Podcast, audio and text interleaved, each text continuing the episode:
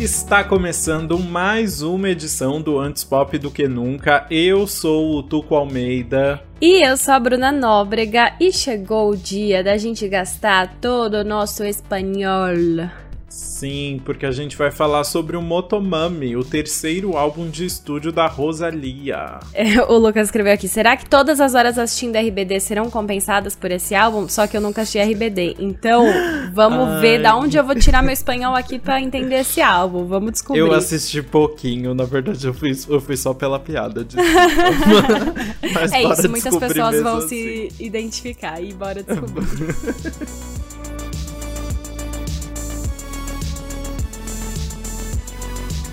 A Rosalia é uma cantora espanhola de 29 anos que chamou atenção por fazer referências da música flamenca com misturando ali elementos da música moderna e principalmente do pop. Ela se tornou conhecida mundialmente após o sucesso do seu segundo álbum, o El Mal Querer, escrito por ela e coproduzido por ela junto com o espanhol El Guincho. O projeto contava a história de um relacionamento tóxico inspirado pelo romance flamenca escrito no século XIII. Só para vocês terem ideia, o primeiro single do álbum já foi em Malamente, que chamou a atenção de um monte de famoso. Teve, tipo, Kim Kardashian postando story ouvindo, assim. E aí começou a ganhar cada vez mais espaço nas redes sociais também. No mês de lançamento do single, ela também apareceu como um feat em Brilho, música do álbum Vibras do J Balvin.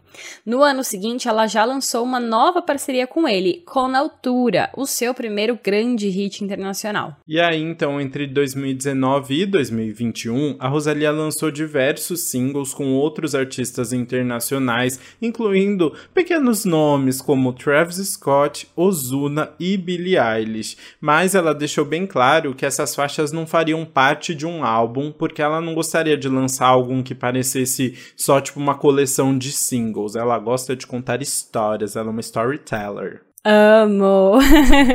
Nesse meio tempo, a cantora começou a trabalhar no seu terceiro álbum real oficial, mas não foi nada fácil. Ela teve bloqueio criativo durante o período da turnê e da quarentena e aí precisou adiar o prazo várias vezes. E ela foi postando tudo sobre o processo criativo em uma conta no Instagram chamada Olá Motomami. Pois é, né? É, só para esclarecer, a Rosalia, né, a família dela é toda da Espanha, mas ela teve que passar a quarentena nos Estados Unidos, porque é onde o pessoal, todos os colaboradores do álbum dela ali estavam. Então ela teve que ficar, tipo, dois anos longe da, das terras dela ali. Isso também foi. A gente vai ver muito sobre isso no álbum.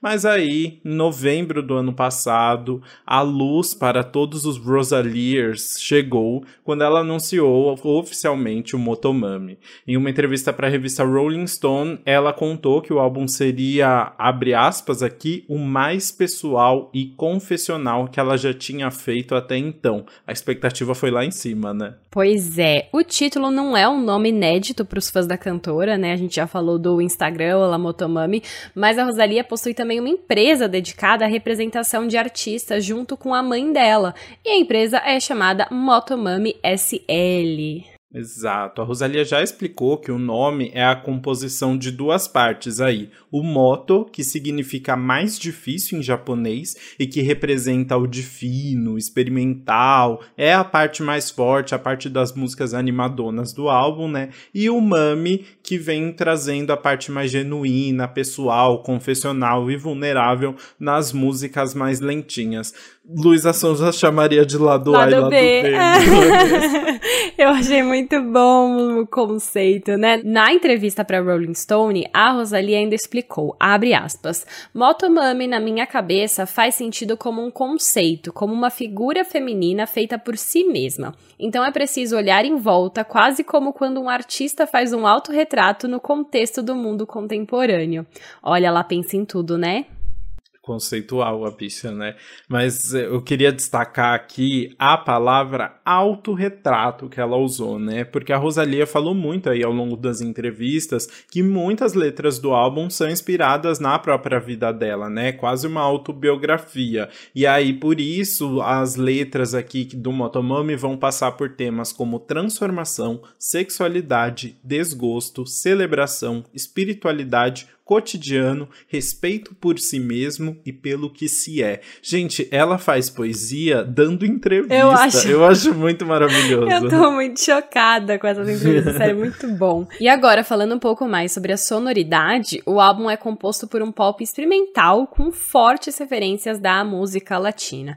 A principal delas é o reggaeton, mas a gente também consegue ouvir batidas de bachata, que é um ritmo que nasceu na República Dominicana, do dembal, que é da Jamaica, e, é claro, do flamenco. É, mas infelizmente aí, apesar de todas essas referências, esse álbum é exatamente do jeitinho que a gente não gosta, porque tem tanto nome acreditado na composição e na produção que eu desisti de contar, eu me recusei. A Rosalia tá acreditada na composição de todas as faixas, mas assim, é gente, dá para lotar um, um estádio de pequeno porte. Ai, sacanagem falar assim, mas realmente é muita gente.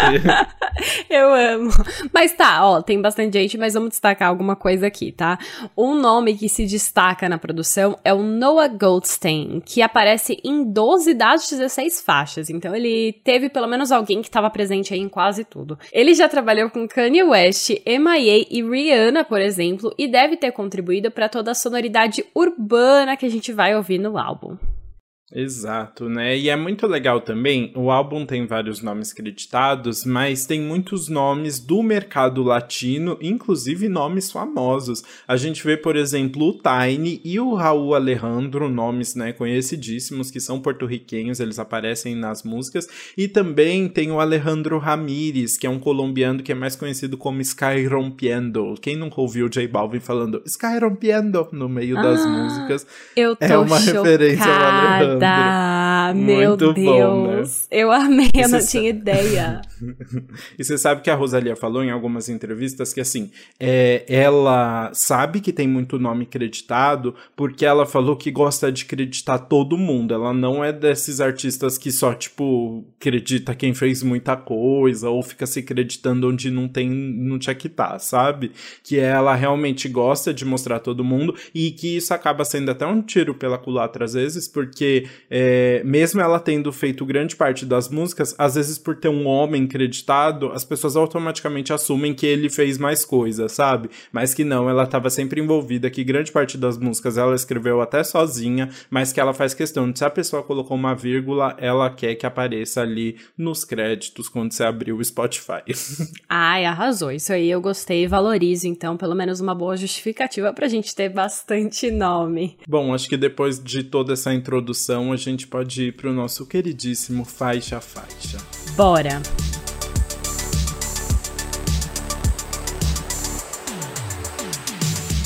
Bom, vamos começar então com Saoko, papi, Saoko! Saoko. a primeira faixa desse álbum. E aí, a gente tem que, inclusive, falar sobre esse nome, né? Porque o que, que é Saoko? Saoko é um termo porto-riquenho, inclusive, deixa eu especificar aqui. Saoko, o nome da música é com K, mas o termo porto-riquenho uhum. é com C. Fica aí a diferença, mas, enfim, tá falando sobre o mesmo significado, porque esse é um termo porto-riquenho de origem africana que se refere ao sabor o ritmo, a alegria, o movimento. É tipo um swag, vai, vamos dizer, tipo um gingado. Isso, verdade. Boa. Sim, e, inclusive tem uma música do Sim com o Dead Yankee, lançada lá em 2004, na verdade, não 2014, 2004, que tem esse nome. Exato, né? O inclusive o Saoko Papi Saoko é um sample dessa música do Sim com o Daddy Yankee. Ah é, então ela faz uma referência bem direta. O Daddy Yankee é uma das grandes grandes referências da Rosalia aí dentro da música latina. A gente vai falar dele de novo, então realmente já abre o álbum com ela mostrando como a, a América Latina está presente nesse álbum, né? E esse Saoko, ela mudou acho que do C pro K, porque o álbum inteiro tem uma estética é, com várias referências japonesas, e aí acho que o K daria a impressão de uma grafia de algo japonês e tal, né? Tem muito, né? Até desde o moto no nome, né? Até outra vários outros títulos aí que a gente vai ver, né? Sim, isso é bem real, né? E sobre essa música, a, ela tem uma base de reggaeton, mas ela tem vários barulhos industriais e um sintetizador bem distorcido que fica parecendo uma moto. Inclusive, a ponte ainda traz uns improvisos de jazz em um piano. Então, essa música, assim, eu classifico como uma grande bagunça. Não sei, porque começa de um jeito e daqui a pouco vai para outro. É porque ela é rápida. Se ela fosse longa, iam aparecer várias músicas em uma só, porque ela vai mudando tão rápido que às vezes você não consegue nem acompanhar. É, tá o barulhão assim de moto, né? O dom, dom, dom, dom, dom. E aí do nada um piano, tum, tipo no meio da ponte, assim, é uma loucura é para tudo, doido. depois volta. O, mas a, eu acho que toda essa produção louca também conversa muito com o que a Rosalia queria falar na letra, porque ela falou pro Genius, né? As letras giram em torno do mesmo conceito, transformação. Cada frase é uma imagem de transformação. Celebre a transformação, celebre a mudança. E ela fica repetindo muito mesmo, né? Tipo, eu sou muito minha, eu me transformo. Uma borboleta, eu me transformo. Maquiagem drag queen, eu me transformo. E aí ela vai citando várias, vários exemplos de transformação para falar dela, assim, né? Achei interessante a transformação, essa, essa capacidade de se transformar, ser o primeiro a primeira característica que ela quis mostrar sobre ela nesse álbum tão confessional, né? Inclusive, eu adoro uma hora que ela fala. É, Kim K quando está loira, né? Falando da Kim Kardashian loira como exemplo de, de transformação, que realmente foi um grande marco, né? Foi muito, eu amo essa parte também, né? É muito bom quando a gente reconhece algumas partes da letra, porque uhum. em espanhol eu tenho mais dificuldade de entender do que em inglês, ainda mais quando a Rosalia canta rápido e ela consegue cantar bem rápido. Uhum. Então eu ouvi um Kim K ali, eu falei, eita, esse aí eu conheço, Kim Kardashian. É, eu acho muito bom porque ela traz várias referências da cultura pop que a gente tá acompanhando junto, assim, né? Então tem várias coisinhas assim, ela vai jogando umas referências, você fica, hum, que legal isso, sabe? Sim, inclusive, ela traz vários termos diferentes, né? Como Saoko, que a gente viu. E ela também traz um outro. Numa parte ela fala assim: se você é pâmpara, nada pode te parar. E esse é um termo que ficou popular entre cantores de música urbana da República Dominicana. E aí ele é para falar sobre alguém que tá bem, com dinheiro, que tá esbanjando ali, né? E a Rosalia, esse termo surgiu porque a Rosalia tem uma amiga da República Dominicana, justamente, que falou o termo para ela. E aí a cantora disse que a palavra soava bem e aí lem e lembrava ela de luz e poder, e ela quis colocar na música. né? E aí agora a gente tava falando da Kim Kardashian, eu lembrei de outra referência maravilhosa que ela colocou nessa música, que tem um verso ali que ela fala: Frank me diz para abrir o mundo como uma noz. E aí, primeiro que frase linda, né? Abrir o mundo como uma noz. E aí ela contou que realmente quem disse essa música, essa frase para ela foi o Frank Ocean. Ela ficou morando no apartamento do Frank Ocean em Nova York durante um período de composição aí durante a quarentena, na época que ela tava assim surtadíssima. E aí ela falou que essa frase marcou muito e ficou na cabeça dela. Fofo, né? Sim, muito bom. Bom, eu acho então que agora a gente pode ir para nossa segunda faixa, que é Candy, uma faixa em inglês doce, mas na verdade Candy é uma música de 2013 do Plan B, que é um duo de reggaeton porto-riquenho formado em 1998.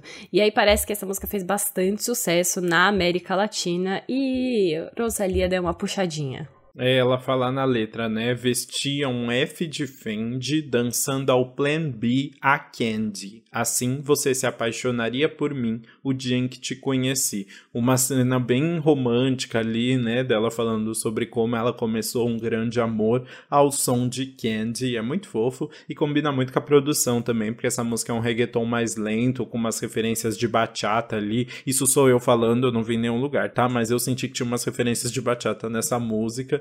E também, mas no refrão também tem uns sintetizadores para dar uma, uma carinha de música moderninha.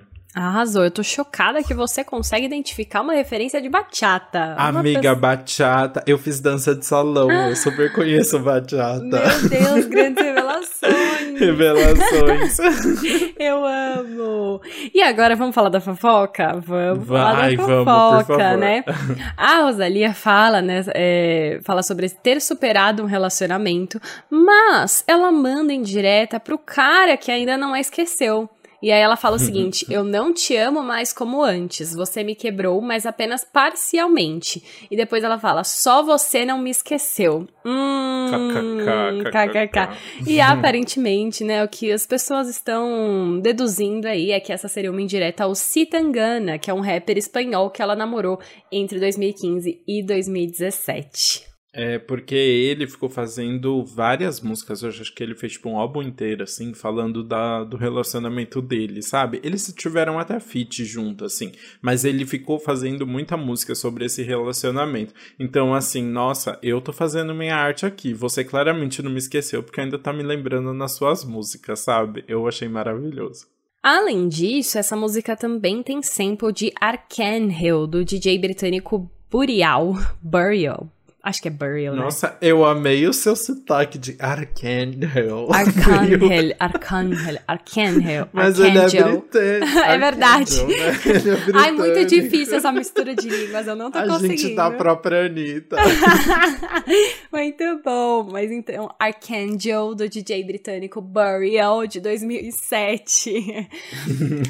eu só não entendi onde, o que, onde tá o sample, assim, se ela pegou alguma batida, fiquei ouvindo Arcangel eu achei completamente diferente ali, não, não consegui pegar, se alguém souber me avise, mas ele tá acreditado ali como compositor, talvez tenha usado alguma base, é aquela história de melhor acreditar, né? Exato. Rosalia, claramente, assim, ela não, não é mão de vaca com créditos. Aprende aí, Olivia Rodrigo, sacanagem. Não, mas ó, vamos falar então aqui a verdade. Agora eu entendi por que, que tem tanto. Tem, tem tanta, tanta, gente. Tem tanta gente exato. creditada no álbum, né? Porque ela usou uhum. bastante samples, assim.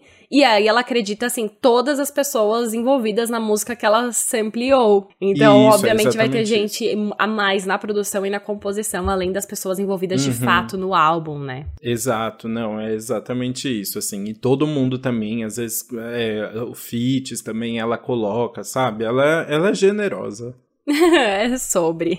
Mas é, sabe quem é generosa também? Ou não muito? Quem? Não muito, eu acho. Não muito, né? A fama, La Fama não é muito generosa. E é exatamente isso que Rosalia e ninguém mais, ninguém menos que The Weeknd falam na terceira faixa do álbum. Ai, sim, La Fama foi o primeiro single do álbum, na verdade, né? Lançada lá em novembro de 2021 e marca a segunda colaboração da, da Rosalia com The Weeknd, porque eles já tinham feito um remix de Blinding Lights com a voz dos dois, né?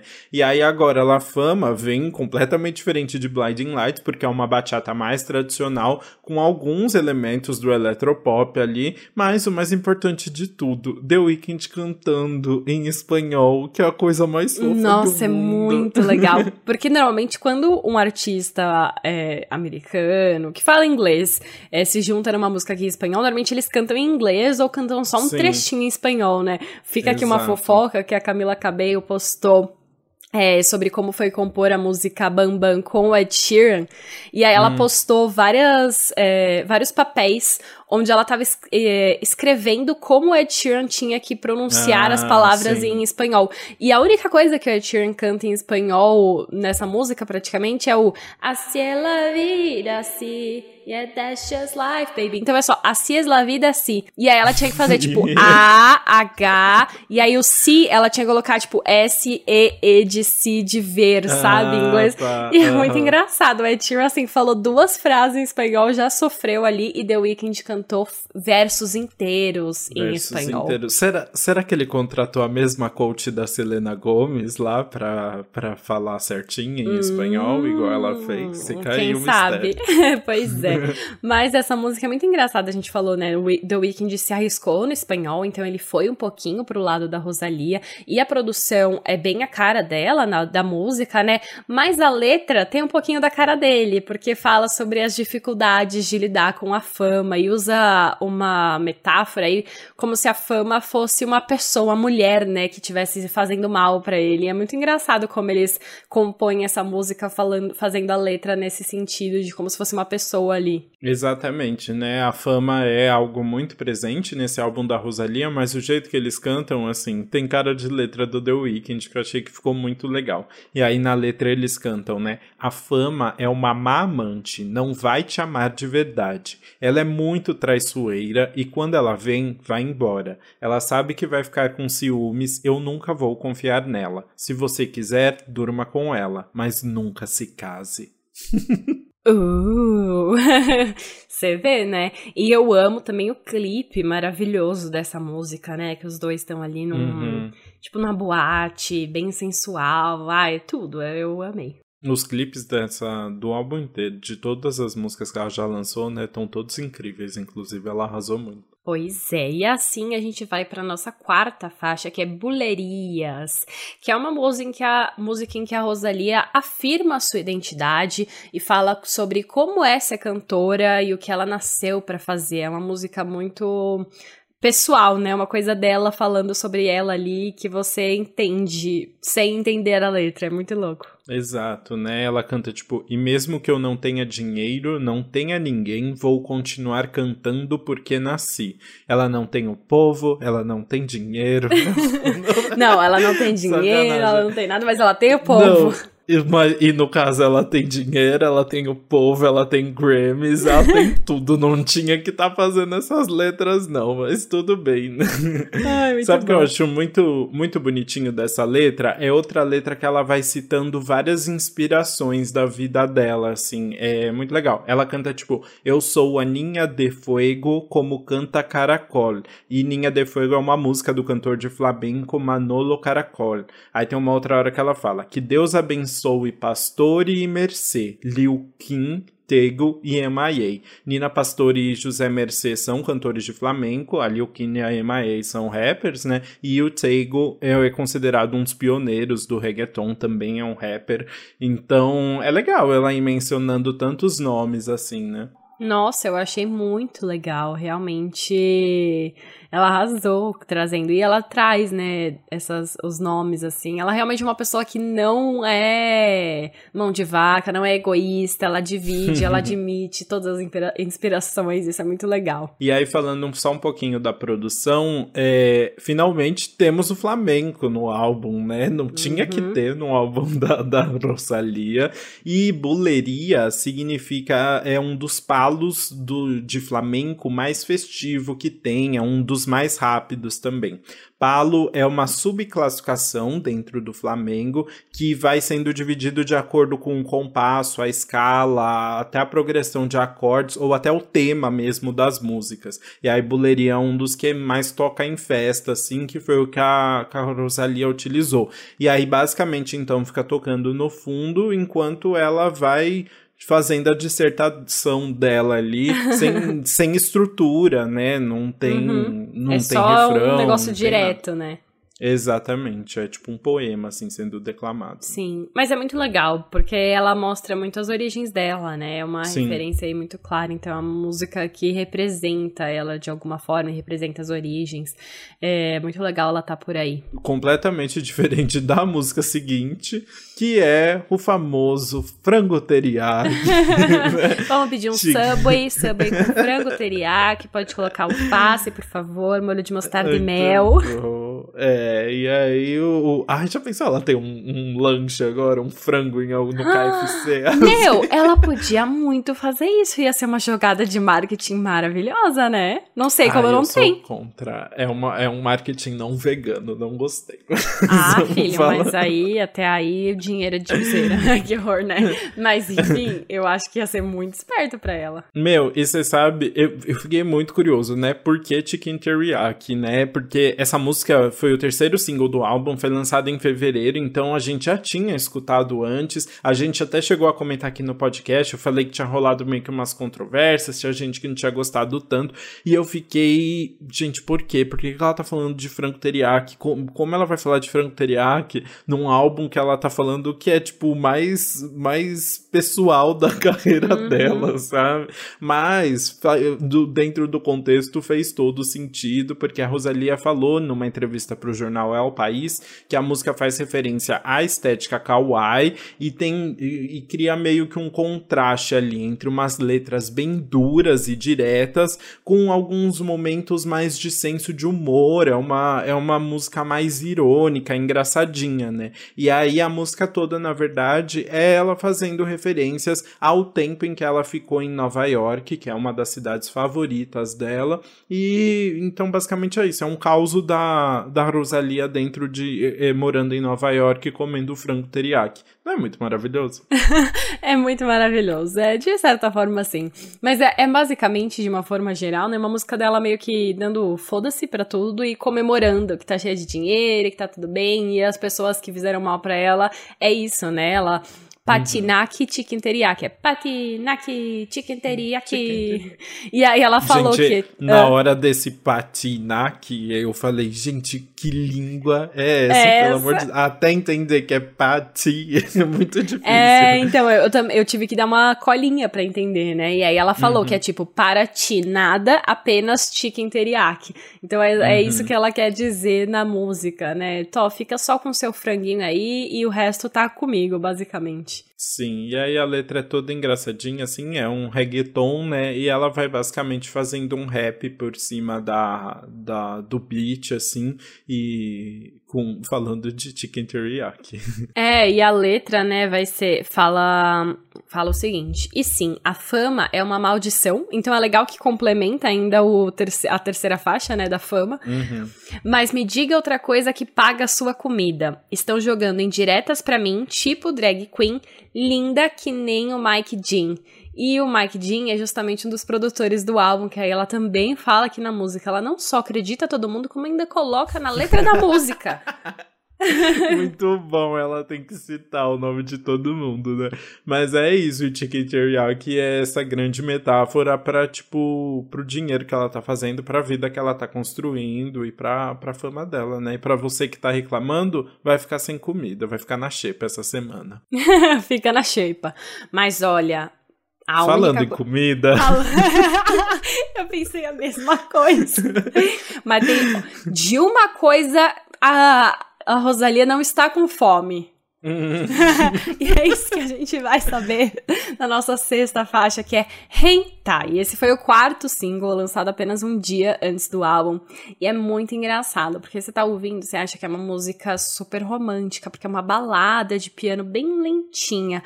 Aí você começa a prestar atenção na letra, e essa aqui você não precisa nem de tradutor para entender, tá? Você começa a prestar atenção na letra, você fica, meu Deus, o que, que ela tá falando aqui?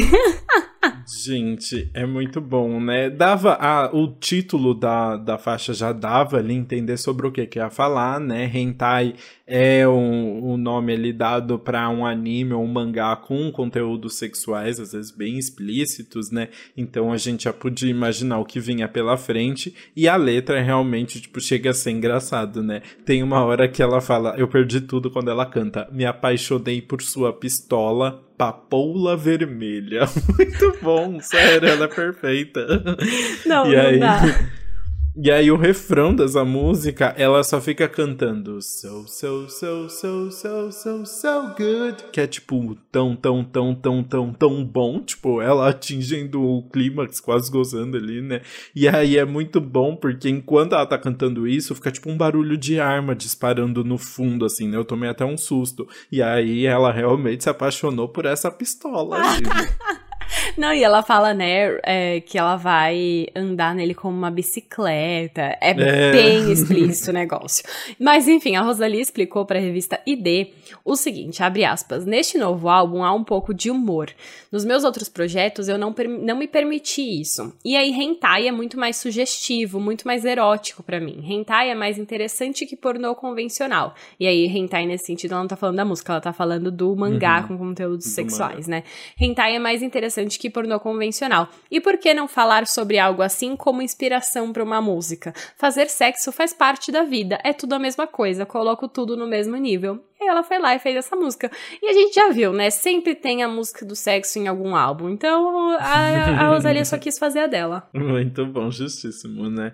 E aí, além de tudo, o Hentai, apesar de toda, toda a letra explícita, tem uma coisa escondida nessa música que vai chocar a sua mente, sabe? Aquelas, aquelas aqueles posts, tipo, o item 6 vai te deixar perdido.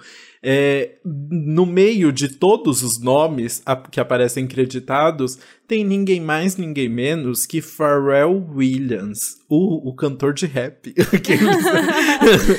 Uma, Gente, a, às vezes ele tá cantando sobre estar feliz, às vezes ele está cantando sobre estar feliz também, mas de outro sobre jeito. Sobre estar muito feliz, exatamente. e, e não é a única faixa que o Pharrell aparece, viu? Então não sai da sala, que daqui a pouco a gente vai falar outra letra que o Pharrell aparece. Mas eu fiquei muito feliz de, de ver o Pharrell aí no meio. A gente sabe que é um produtor e um compositor maravilhoso, né? Então, muito legal Sim. ele tá aí. E ele gosta muito de colaborar com é, músicas nessa vibe que puxa um pouco referências latinas ou que tem o espanhol, porque ele já colaborou muito com a Camila Cabello também. Então, hum, é fica verdade, aí. Né? É. Ah, e é um, um, cara esperto, né? Sabe ele sabe onde Mas... ir pra, pra que, no negócio tá, que tá bombando, né? Você tira que ele é biscoiteiro, assim? Ah, é uma boa palavra essa que você encontrou, eu diria assim. Isso tudo é para fazer um link bem ruim com a sétima faixa, que é Biscottito, uma música em, em, que basicamente Rosalia tá falando que não quer ser biscoiteira, né? Que ela é conceitual, ela é do conceito. Justíssimo, né? A letra fala o seguinte, por exemplo: Eu não sou e não serei seu biscoitito, mas eu tenho tudo que tem um crime, que me ponham ao sol, ao sol que eu derreta, o mal olhado que me mandam eu tiro.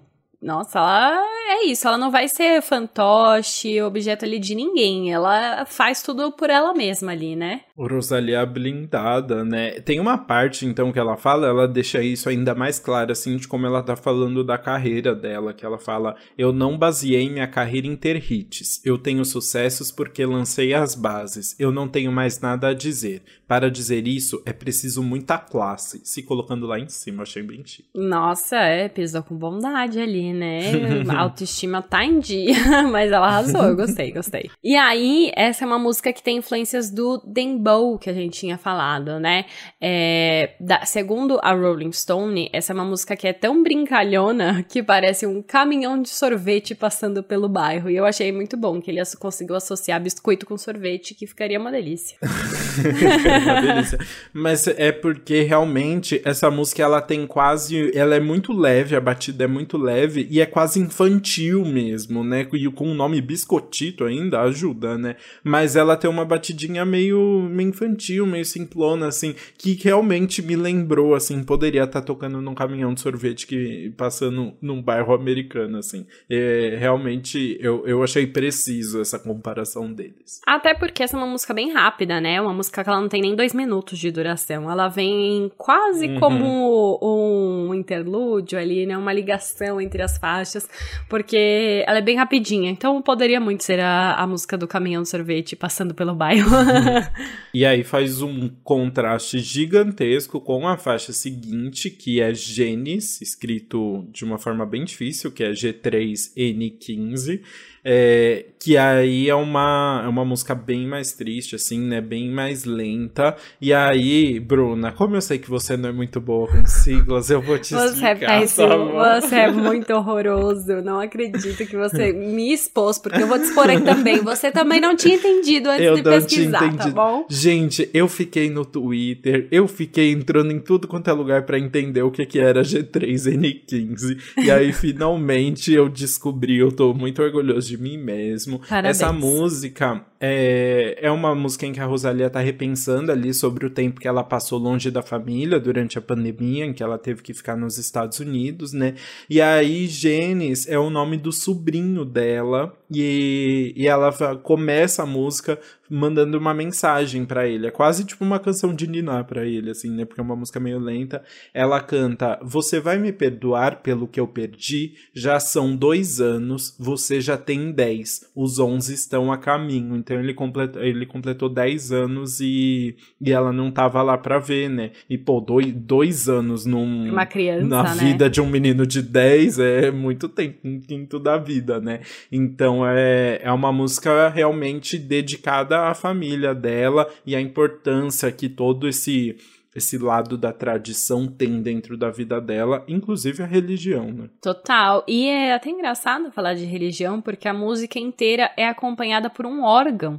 E fica até parecendo que talvez ela esteja numa igreja, né? Então, uhum. tem um pouco dessa vibe, sim, é, um pouco de fé e de ser algo muito pessoal e honesto, e como envolve a família também ter um pouco disso de religião e de acreditar e tudo nesse sentido. E aí ela começa então falando do sobrinho e depois ela traz um pouco mais sobre a realidade em que ela viveu, assim, e claramente ela não gosta muito dos Estados Unidos, apesar de Chicken Teriyaki, porque ela fala: "Este não é el, mar, el mal querer", falando do álbum anterior, né? Você é o desejo do mal. Estou em um lugar que não te leva, em que não te levaria. Ninguém aqui está em paz entre estrelas e seringas, estrelas de mármores cortadas no chão, papéis na rua onde os modelos andam.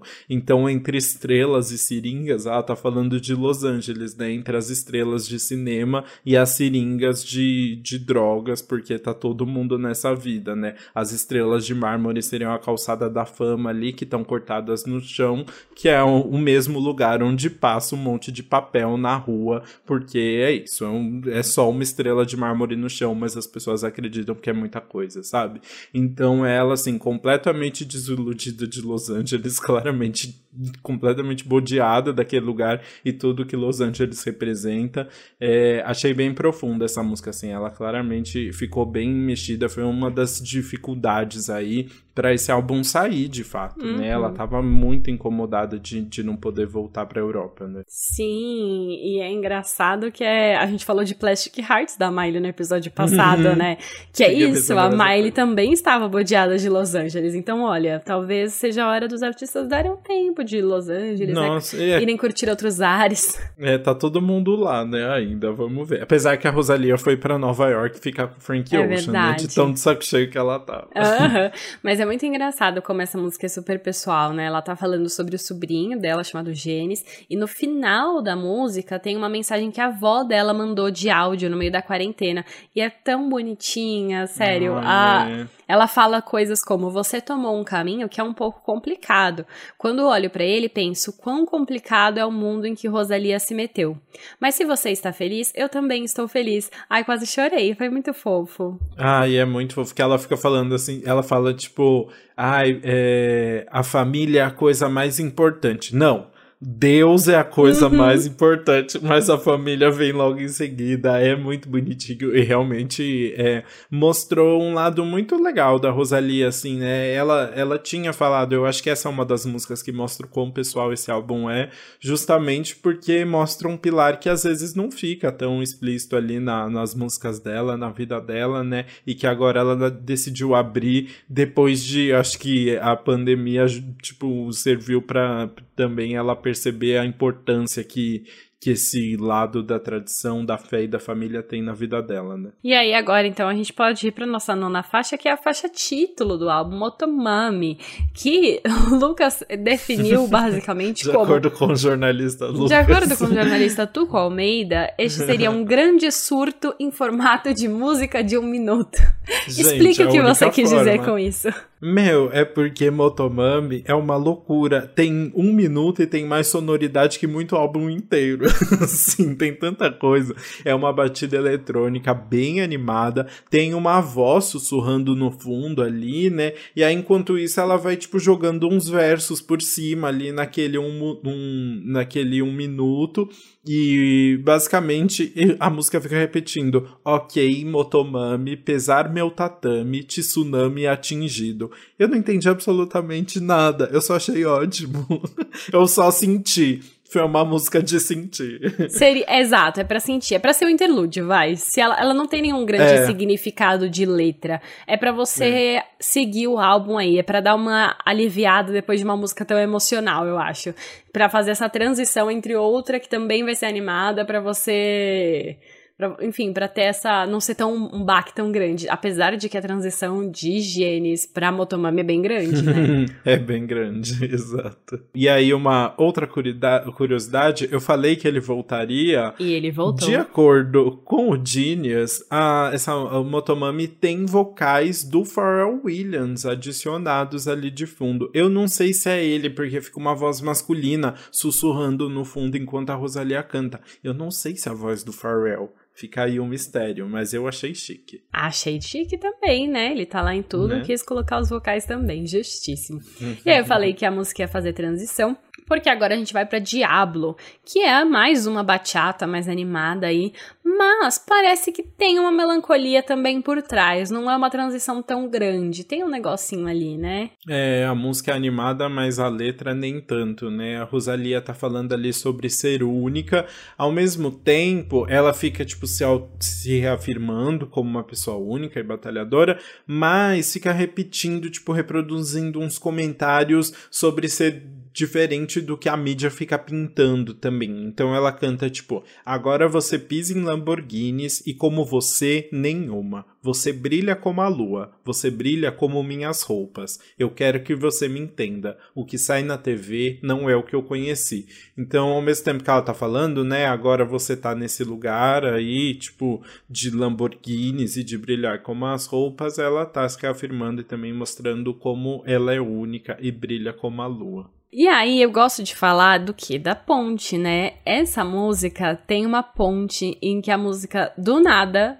dá uma desacelerada e aí aparece ninguém mais ninguém menos que James Blake, cantor, cantando com uma voz bem distorcida e ele canta: "Este deve ser um outro lado de mim."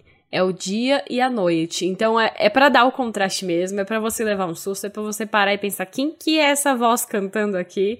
E aí surge de fato James Blake para trazer esse grande contraste na música. Essa é a ponte esperada. Meu, eu não entendi nada, porque eu não eu acho que não é um sample. Ela faz uma outra ponte em outra faixa que a gente vai comentar, que é o sample de uma música, uhum. e aí é uhum. outro cantor. Mas nessa, eu não encontrei nenhuma música do James Blake em que ele fica cantando esse, esse trecho, porque ele fica repetindo It's night and day, it's night and day várias vezes, né? Eu não sei se ela só pediu pro James Blake gravar esse áudio, como é que rolou isso? Ele não tá acreditado como feat, né? Eu achei uma loucura. Engraçado ele tá na música e não tá acreditado, sendo que a Rosalie então... é a pessoa que então. acredita todo mundo, né? Então, tem um grande mistério aí.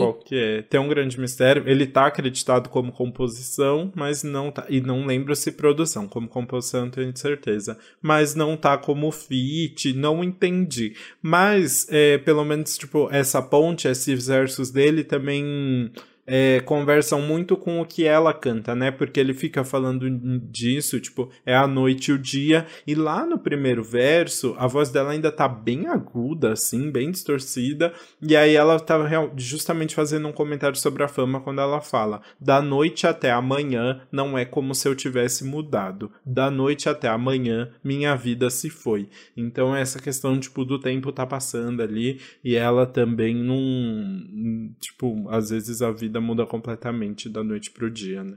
Pois é, realmente ela traz muito esses dois lados aí, né, no Diablo. Eu acho que a gente nem chegou a falar que a música era chamada Diablo, falou? Não sei, agora Falou, fica... você falou. Você ah, falou. então tá. Mas enfim, é, é bom, porque é um grande simbolismo aí dela trazendo esses dois lados, dia e noite, aí chamar de Diablo. E aí logo depois disso, a gente vai pra décima primeira faixa, que do Diabo ela vai pra Delírio de Grandeza.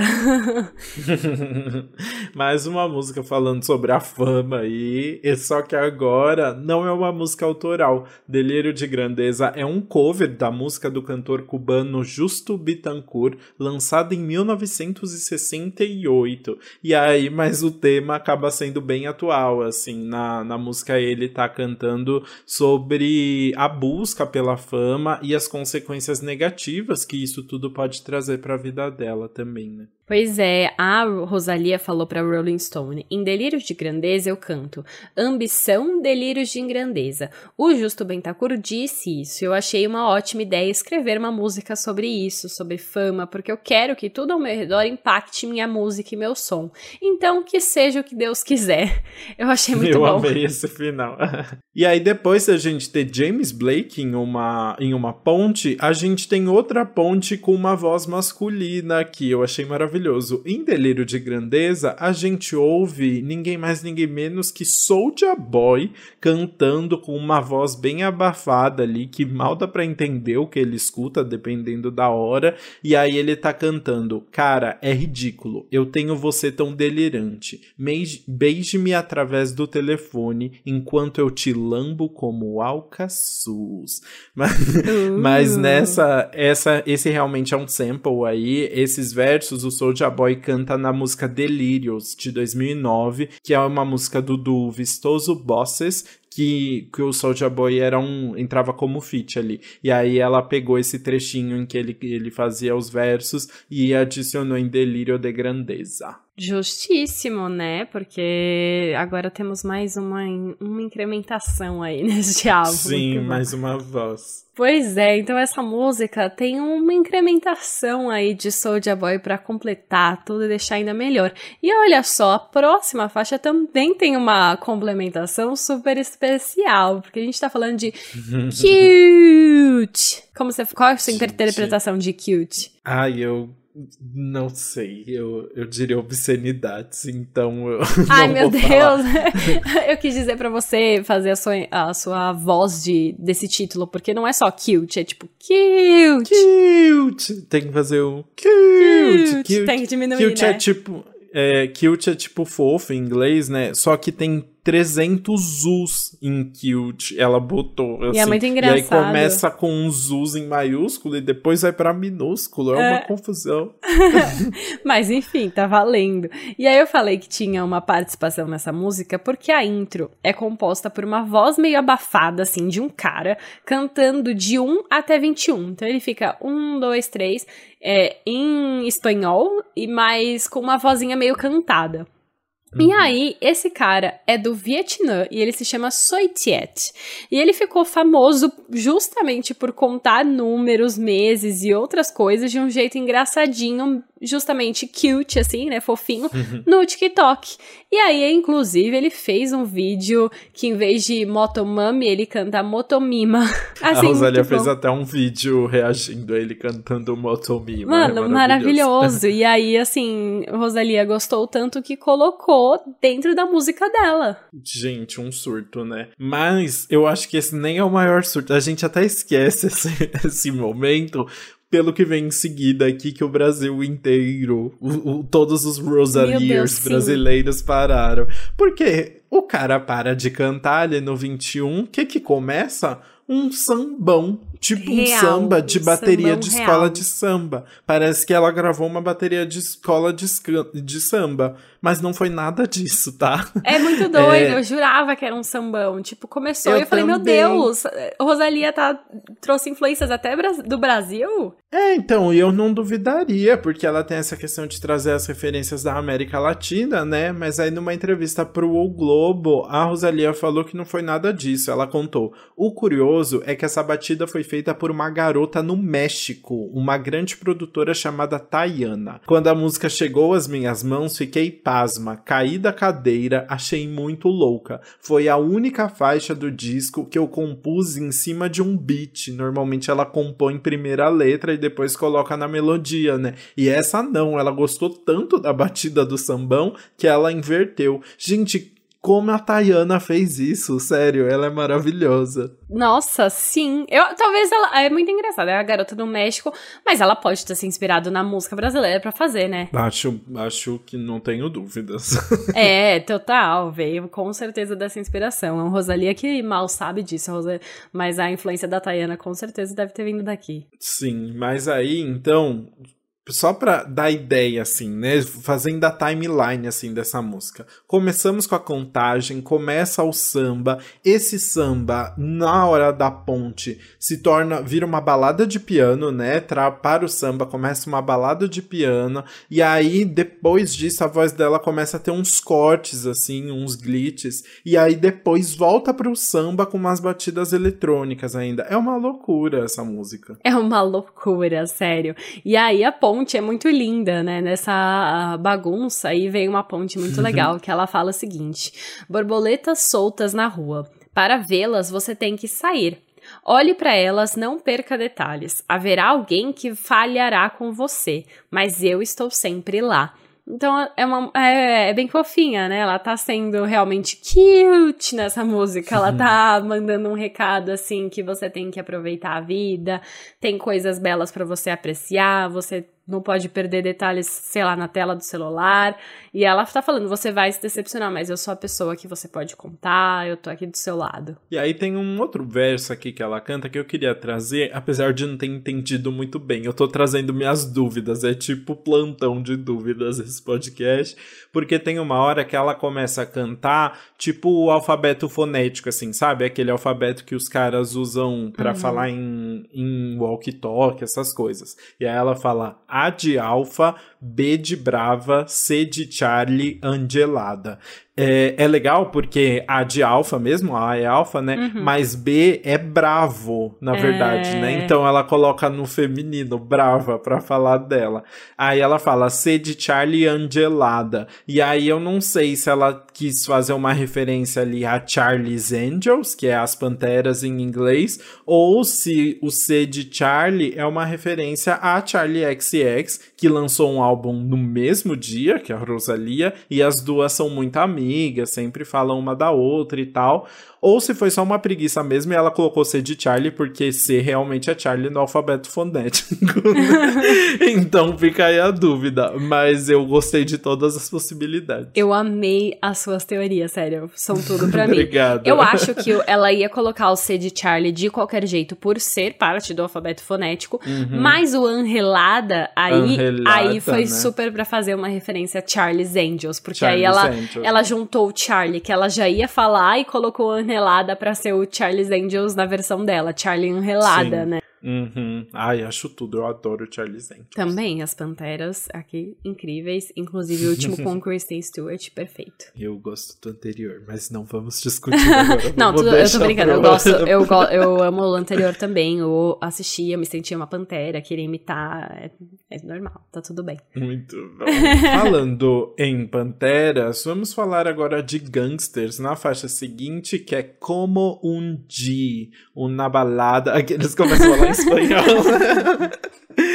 Como um dia é uma balada bem lenta sobre aceitar que um relacionamento acabou e seguir em frente, finalmente. Carta aberta da Rosalia, essa música, né? E você falou que vem de gangster, né? Porque o Como um dia é como um gangster, né? O título vem disso, provavelmente, de fato. Uhum. Porque ela fala assim da letra, né? A letra é, fala em um determinado momento. Se você não pode tê-lo, é melhor deixá-lo ir. Que pena quando você quer algo, mas Deus tem outros planos para você. Eu não me apaixono por ninguém, eu juro, como um dia. Então ela é, tá falando que ela é desapegada ali como um gangster, né? É, tem uma outra parte então que ela fala tipo, como um verdadeiro di, sem guarda-costas eu ando por aí, que eu mato, que eu mato, eu mato por você. Então tá bem As coisas ali, evoluem né? rápido aí, né? É, então, eu tava achando bonitinha a parte do eu não me apaixono ninguém, eu juro como um gangster. Do nada ela tá falando de andar sem guarda-costas e de matar. É, mas é engraçado que ela fala eu não me apaixono por ninguém, mas depois fala eu mato por você, né? É, é então, porque é, o relacionamento acabou, mas o sentimento ainda tá ali, né? E ela realmente numa... Ela falou nas entrevistas assim, eu acho que essa, pelo que ela falou, foi uma das músicas mais, que vieram mais do coração mesmo, sabe? Exato, total. Ela falou para a revista ID o seguinte, abre aspas: "Fiquei muito triste quando escrevi como um dia como um rei, como um G, não sei, como, como um G. não sei me, como ela fala, a verdade. Ainda me faz sentir um pouco lacrimejante toda vez que eu a ouço, porque me lembro da sensação quando eu a estava escrevendo.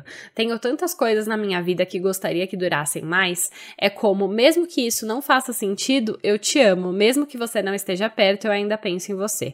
Às vezes escrever uma música me ajuda a deixar ir, a seguir em frente. Então essa foi a música dela, que ela ainda realmente ela não tinha superado ainda, diferente do que ela escreveu naquela de Candy que ela fala que ela superou e o cara não. Aqui ela tá admitindo que ela ainda tem sentimentos, que ela tá, tá sofrendo por isso, mas a música foi uma forma dela de encontrar essa cura e de conseguir escrever o que estava sentindo para conseguir entender e superar. Então, eu acho bonito porque ela falando assim, né, que tipo, tá, eu, eu tenho que suportar isso, sabe? Assim, é a realidade, acabou, então eu tenho que seguir em frente. Não é que o amor não existe mais, eu ainda faria muita coisa por você, mas não, não chegou a hora de seguir em frente, né? É bem bonitinho. Ah, sim, eu achei muito fofa essa música. Realmente dá para perceber que é muito honesta, né? Eu gosto como ela faz um contraste com o CD. Eu gosto também como ela traz as lentinhas para as músicas que parecem ser mais pessoais para ela, porque, né, como um, e Genes são duas músicas que são, tipo, falam de família, falam de relacionamentos e sentimentos muito fortes. E as duas ela escolheu para ser as músicas que ela desacelera o ritmo e a produção, para focar na voz, né, para mostrar essa intensidade que vai passar tudo. Eu gosto bastante. Muito bem. E aí, faltando apenas três músicas para acabar o álbum, a Rosalia decidiu botar um interlúdio. Mais um, né? Ela vai colocando alguns é, interlúdios são, aí no é, meio. Não, é, existe uma zona roxa aí entre o que é o que é interlúdio nesse álbum, mas esse aqui não fica dúvidas, né? A, a 14 quarta faixa é A B C D E F G ou A B C, D, R, F, G, se você é mais espanhol. É, e aí, essa faixa realmente não tem música, não tem batida, e é meio que um áudio de WhatsApp da, da Rosalia falando, né? É, exato. E ela vai falando A de. A, tipo assim, é o. Sabe que música a que é amor, essa? de A de amor, B de baixinho, C de coração. É a música, é a música da Xuxa dela.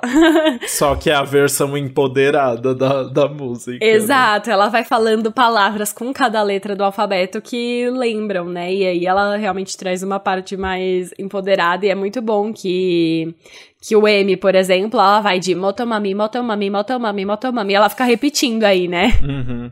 É muito bom, porque nessa parte ela tá assim, né? Ela tá A, B, C, D, E, aí chega em M, ela fala MD, motomami, motomami, motomami, motomami, motomami, ND, nisete corcura ni pensarlo. Ela fica muito séria no M já, assim, é muito bom. É ela é, bom. tipo, realmente, sabe, artista, assim, que, tipo, incorpora, sabe? É. E eu acho, eu fiquei com a impressão que ela foi criando na hora, não parecia que tinha um roteiro não, ali do que ela que ia falar em nada a letra. Porque ela ia pensando. Aí tem até umas partes muito legais, tipo, no W, ela fala o nome de um cara, que é tipo um cara do reggaeton lá.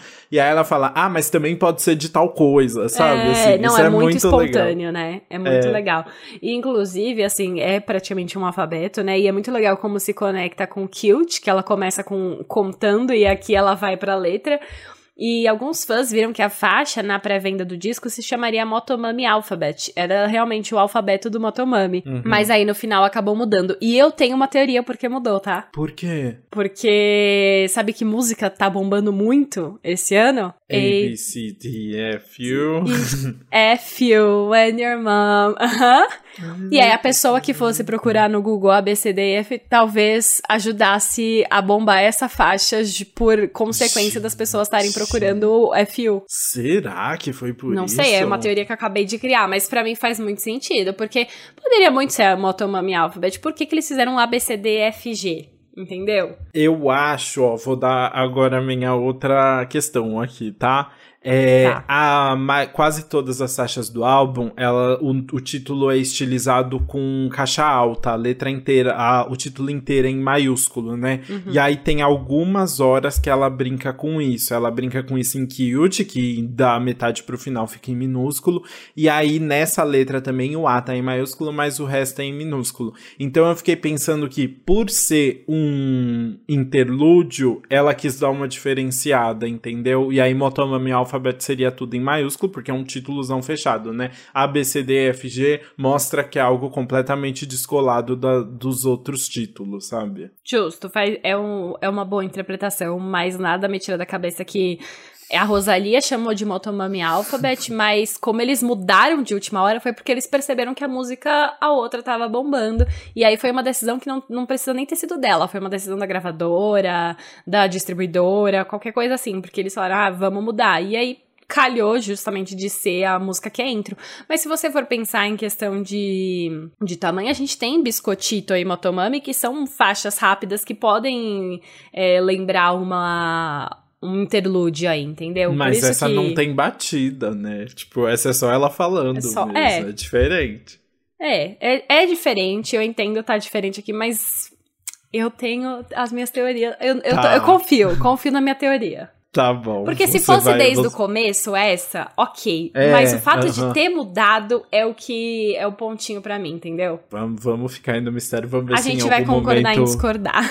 Rosalia se pronuncia sobre isso. Ah, o silêncio da Rosalia sobre o título é absurdo. Mas bora pra próxima faixa. Bora falar de Lacombe Versace. Esse é o feat com a Tokisha que é uma cantora dominicana que já tinha lançado um feat com a Rosalia em agosto, chamado Linda.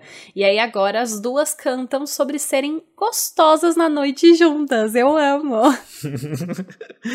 Empoderadas, né? A Rosalia já tinha falado, isso é algo que eu esqueci de comentar. Ela falou muito que um dos pilares de Motomami seria falar sobre feminismo é, e sobre, tipo, empoderamento feminino de uma forma diferente, tipo, a partir de uma, de uma um lado introspectivo, do lado dela, assim, do jeito que ela queria mostrar isso, né?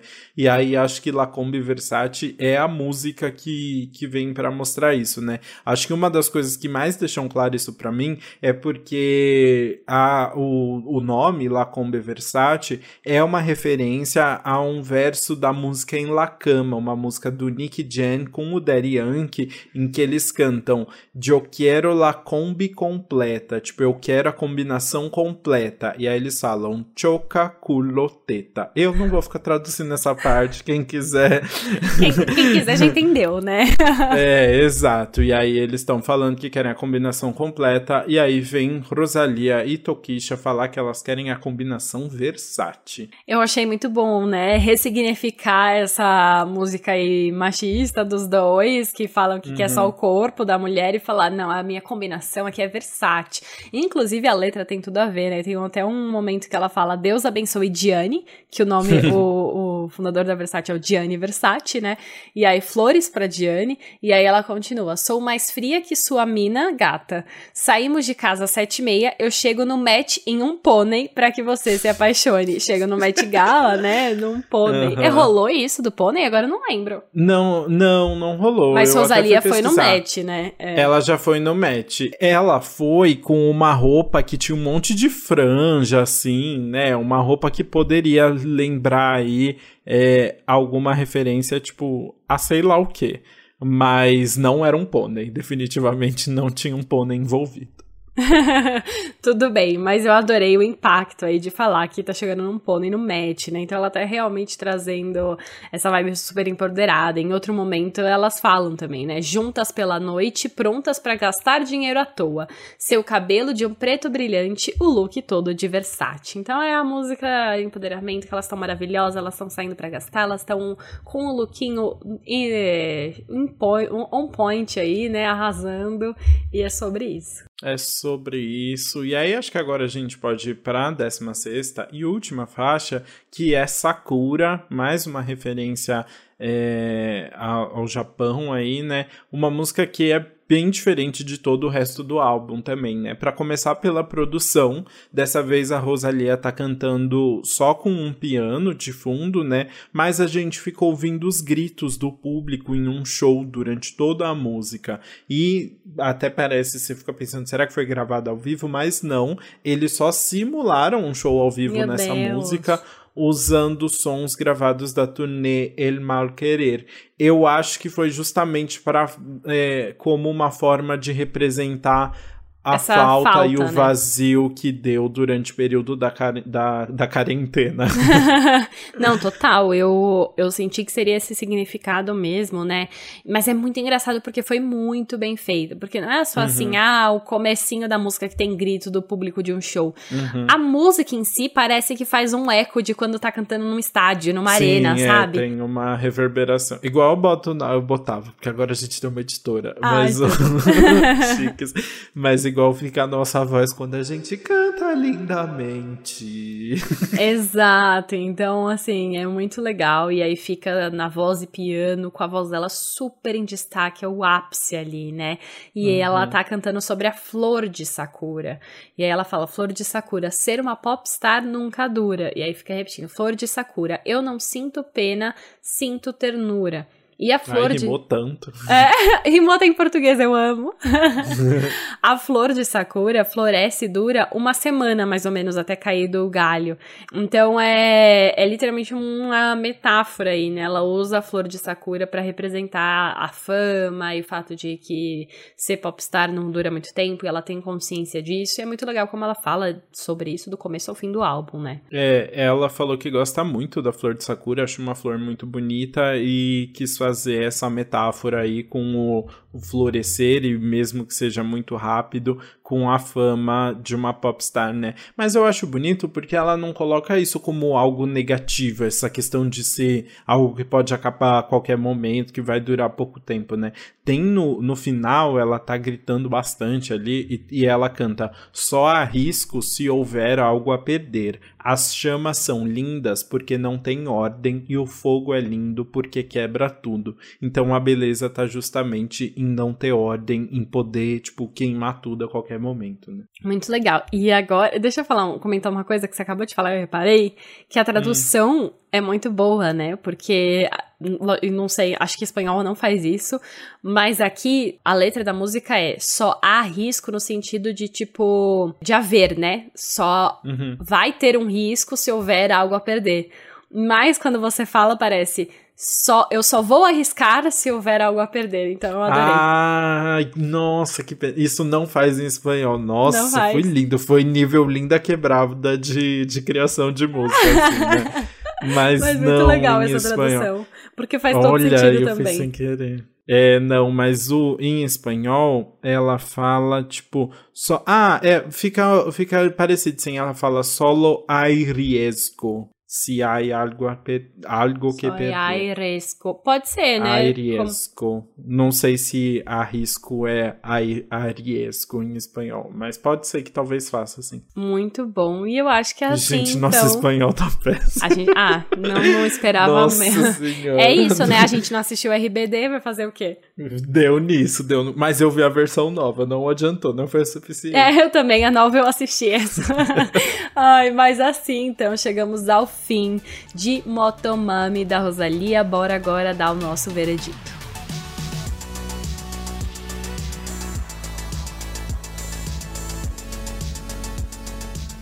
Bru, você quer começar falando então qual música você vai pular do Motomami? Motomami, Motomami, Motomami. Quero. Eu... Vai, fala. Falo. Eu vou, vou ser bem honesta aqui, tá? A primeira música que eu vou tá. pular é a primeira. É Saoko. Saoko, papi, Saoko? É. Eu acho essa música uma bagunça, uma confusão. Eu não consigo me entender na música. Ela bagunça minha cabeça. Ela não tem uma letra que diz tanta coisa assim. Então, assim, é gostoso às vezes pra você dar uma dançada e pra você ficar animado e colocar na hype, Pode ser.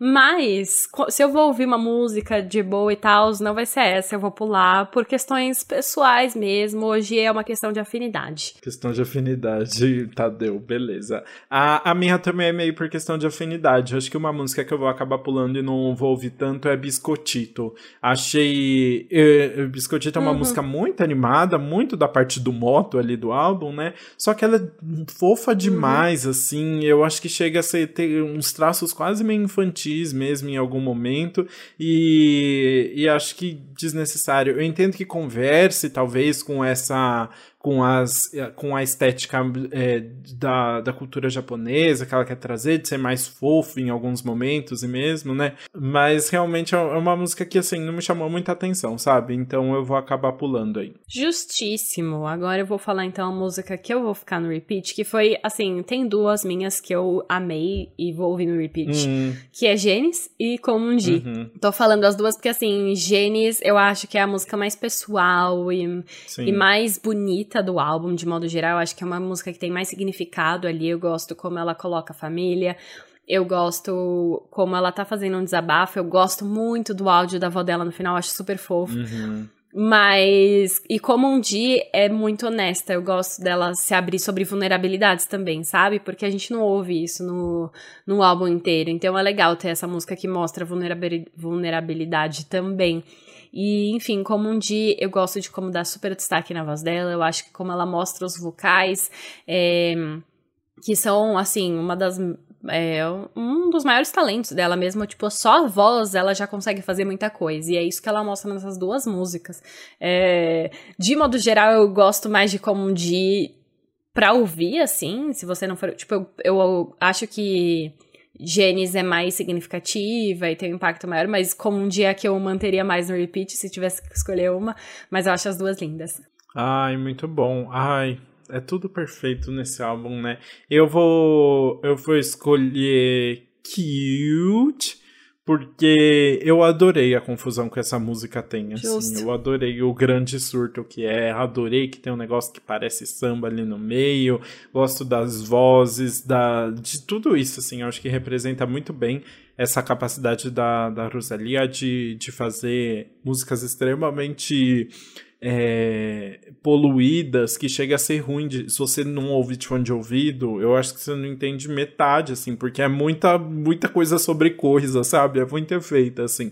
Mas eu acho que é um diferencial muito grande dela, gosto muito de, do que ela traz, e ainda com uma, uma música que representa bem aí toda essa questão da transformação e dela ser ela mesma, assim, gostei bastante. Arrasou!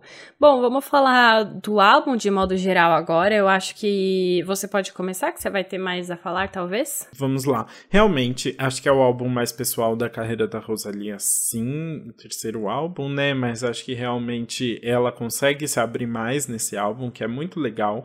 É, eu tendo a gostar diferente do que acontece normalmente, né? Eu tendo a gostar mais das letras mais lentas dessa vez. A a todos os singles, se eu não me engano, que ela lançou até agora, foram de músicas do, do lado moto, músicas animadonas e tal, né? E eu realmente não tava sabendo o que esperar desse álbum, assim. E aí, quando veio a, as músicas do lado mami, eu acho que juntou tudo, aí fez sentido. Aí eu entendi o que ela tava falando, sabe?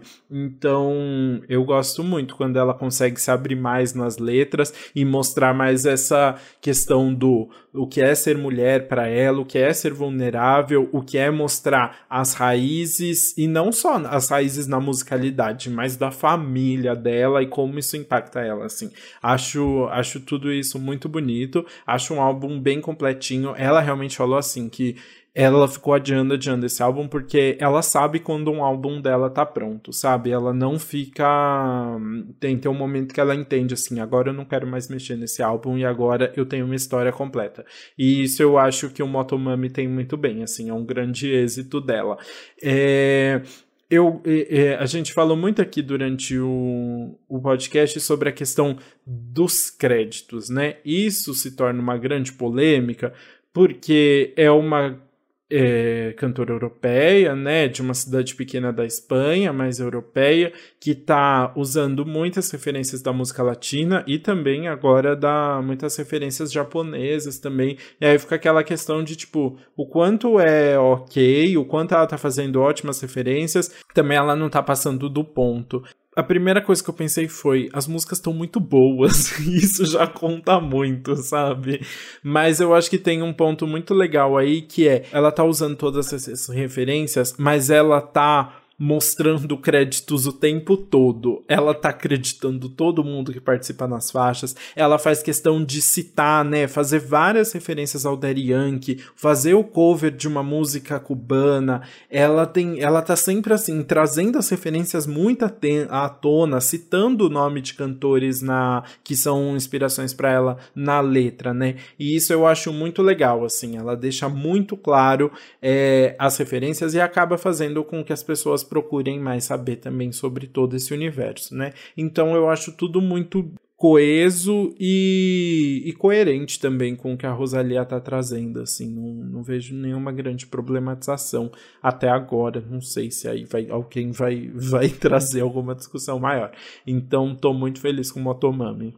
Arrasou também, eu acho que você resumiu muito o que eu queria passar aqui também, porque, mas enfim, de forma geral falando, eu gosto muito do álbum porque eu acho que é, ele é coeso, apesar de ter várias versões ali, sabe? Você entende que é um, um retrato da, da Rosalie aqui naquele momento e que tem essas versões é, mais empoderadas e fortes dela, e ao mesmo tempo também tem essas partes mais honestas e vulneráveis. E eu gosto de como elas estão dosadas ali em, é, entre as músicas, tão bem equilibradas para passar isso.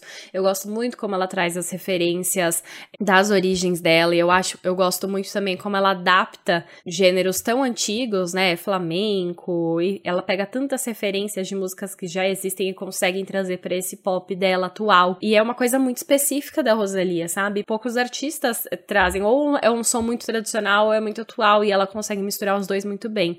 E eu acho isso incrível e é algo que destaca ela, assim, sabe? Por isso que ela é uma pessoa que é, vale prestar atenção e aparece em tudo, tá nas premiações, porque ela tem esse diferencial gigante. E, enfim, é muito legal de escutar enfim, todas essas músicas. E o que você falou, né? Tem muitas pessoas no créditos, nos créditos, mas ao mesmo tempo é uma coisa muito pessoal dela. É, é único e, e passa essa verdade para as pessoas. Então isso é muito legal. Resumi aqui porque eu acho que você já falou super bem. Arrasou! E assim podemos ir então para o nosso queridíssimo quadro anti-single do que mal acompanhado. Tuduts.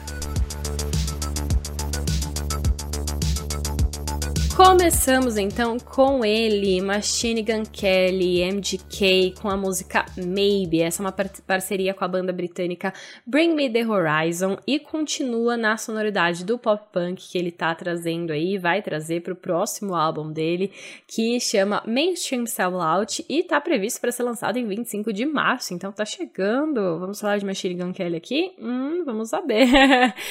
E aí essa música fala sobre dar um ultimato, né? Tá pronto para dizer adeus para um relacionamento. E, enfim, ele lançou e é muito legal, altas emoções para quem vai pro Lollapalooza, porque ele tá lançando assim músicas novas o tempo todo, tá com álbum para lançar e vai tocar aqui no Brasil no dia que ele vai lançar no o álbum novo. dia, né? Enfim, então vai ser muito legal. Eu tô, tô ansiosa, estarei lá na plateia. Ai, que chique, vai arrasar. Pode ir decorando aí já as é? faixas, então. Mas então vamos falar de lançamento nacional que Luísa Sonza está está de volta com Sentadona. Essa é uma música, na verdade, é uma nova versão da parceria dos funkeiros MC Frog, Davi Nape e Gabriel Duborel. É, ele, agora a Luísa entrou aí num remix da música que é um funkzão com umas batidas de música eletrônica também. E a Luísa tem uma boa parte da música, assim, né? Ela ganhou uma boa parte dos vocais ali. E a, a eu não, não gostei tanto da música, falar real. Achei o clipe mais interessante que a música ali com a Luísa na quadra de tênis rosa da casa dela. É, achei, eu não, não gostei do look da Nike, achei que tem logo demais da Nike aparecendo também. Mas enfim, a música é divertida e ficou a grande questão que parou a internet: o que, que é Calica, né? Tá maravilhoso essa discussão. É, mas é aquela música que ela foi feita para irritar, né? Uma música fácil, uma música que não tem muita é, rápida, não tem muita uhum. letra, assim. Rápida, né? Demais. É pra pegar o ritmo mesmo, a vibe, a batida e viralizar em todas as redes sociais e plataformas de streaming e rádios possíveis. E eu acho que pelo menos isso deve rolar. É, eu fiquei, eu fiquei achando só que falta um um pan, sabe? É uma música que você espera tudo, assim, que, que sai dela, sabe? Não, isso acontece. Eu espero, é, é, tinha muitas expectativas, né? Mas enfim, eu acho que mesmo assim ainda vai bombar um pouquinho. Agora a gente vai então para o nosso próximo single, que é Fair, a nova música da Normani. Normani tá mostrando que voltou, ela não parou de lançar música, agora ela vai continuar aí nesse caminho. É, inclusive, é muito bom, né? Esse é um RB com uma produção bem, mini, bem minimalista, focado na voz dela. Mostra uma nova versão, a gente já viu Normani nas músicas bem dançantes, né? E, e agora ela mostra um outro lado muito legal. E na letra ela questiona se é justo o boy já ter seguido em frente e ela ainda tá ali sofrendo, né? A Normandie disse em um comunicado: essa música realmente me captura em um dos meus momentos mais vulneráveis. Compartilhar esse registro me deixa desconfortável porque vocês nunca me viram sob essa luz. Achei muito legal. Enfim, eu sempre crio expectativas, né? Normani veio com uma música, nem faz tanto tempo que ela lançou a última e agora já tá com mais uma. Pelo amor de Deus, tirem. Nem tanto tempo, faz tipo oito meses que ela lançou tu, tu, tu. Jesus, mas é que antes dessa é. tinha era mais tempo ainda, é entendeu? Verdade. Então tá diminuindo o tempo entre uma música e outra. Mas assim, pelo amor de Deus, tirem Normani da geladeira, ela merece lançar música, ela é uma artista incrível, tem muito a oferecer e eu acho que ela merece ser trabalhada melhor, sabe? É, eu tô com medo de criar expectativa e essa menina me demorar mais tempo para lançar o próximo single, sabe? é, não, é melhor não criar expectativas, mas a gente cria, né, querendo ou não. É, e falando em lançamentos, quem tá lançando música aí direto é Carol com K, que agora veio para brincar com toda a desgraça que foi aquele Big Brother com a música Paredão. E é Paredão. Se quiser me botar mesmo. no Paredão. É, qualquer coisa me botar no Paredão, porque eu tenho uma carreira bem bonita lá fora. E aí, realmente, é uma música dela falando ali sobre a experiência do, do pós-BBB, né? É uma música que, na verdade, ela fez num exercício ali para melhorar a criatividade e tal, liberar a criatividade no estúdio. Não é uma música que vai estar no álbum, graças a Deus, porque eu não gostei dessa música. E é uma música bem simples, né? O refrão é tipo, tem uma parte que ela canta: Eu vou superar, pode ficar de boa. É uma letra assim, besta. Mas em compensação, a produção eu achei gostosíssima, assim. É aqueles beats bem brasileiros que a Carol Conká sempre traz, com uma bateria de fundo bem gostosa. Então a produção tá legal. A letra só eu acho sem graça, mas é porque é isso. É uma música que ela fez de brincadeira e lançou para as pessoas curtirem junto, assim, mas não é nada demais. Então tá tudo bem. Qualquer coisa coloca a Carol no paredão. e é sobre. E assim, então, chegamos ao fim do nosso 48 episódio por aqui. Chegamos, estamos chegando quase na, em 50 episódios. Que comemoração, coisa linda. Obrigada por terem ouvido até o final. É, comentem nas nossas redes sociais o que vocês acharam do episódio, o que mais vocês querem ver por aqui. A gente é Antes Pop do que nunca no Instagram e no TikTok e Antes Pop Podcast no Twitter. Muito bem, e é isso. Compartilhem um episódio no seu story também. Manda para os amigos no WhatsApp. Não pode mais mandar para o Telegram, porque aparentemente ele será banido, não sabemos. Mas manda para quem aí quer saber, pode ter interesse em Rosalia, tem curiosidade sobre o álbum. E a gente gente se vê na semana que vem. A gente se vê na semana que vem. Lembrando que esse episódio tem apresentação de Bruna Nóbrega e Lucas Almeida e edição de Suzane Carreira. Rainha!